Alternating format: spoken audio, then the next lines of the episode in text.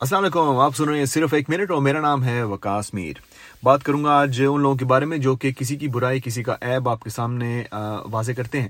آپ یہ یاد رکھیں کہ جب کوئی بھی بندہ کسی کی برائی آپ کے سامنے کرتا ہے تو یہ ہو ہی نہیں سکتا۔ یہ ناممکن سی بات ہے، یہ لکھ لیں کہیں پہ کہ وہ آپ کی بات کہیں نہیں کرے گا۔ وہ کرے گا، وہ کرے گا اور وہ ضرور کرے گا۔ وہ اس لیے کیونکہ یہ ایک پرسنالٹی ڈس آڈر ہوتا ہے، ایک ایسی سچویشن میں بندہ جب آ جائے، جب وہ کسی کی برائیاں کرنا شروع کر دے، ہر دو منٹ بعد بات کرتے کرتے، تو اس کا مطلب صرف یہ ہے کہ وہ بندہ آپ کے راز رکھنے کے قابل نہیں ہے۔ اور ویسے بھی راز جو ہے نا، وہ اپنے تک ہی رکھنے چاہیے، کیونکہ ایک بندے تک گیا نا راز تو وہ راز راز نہیں رہتا۔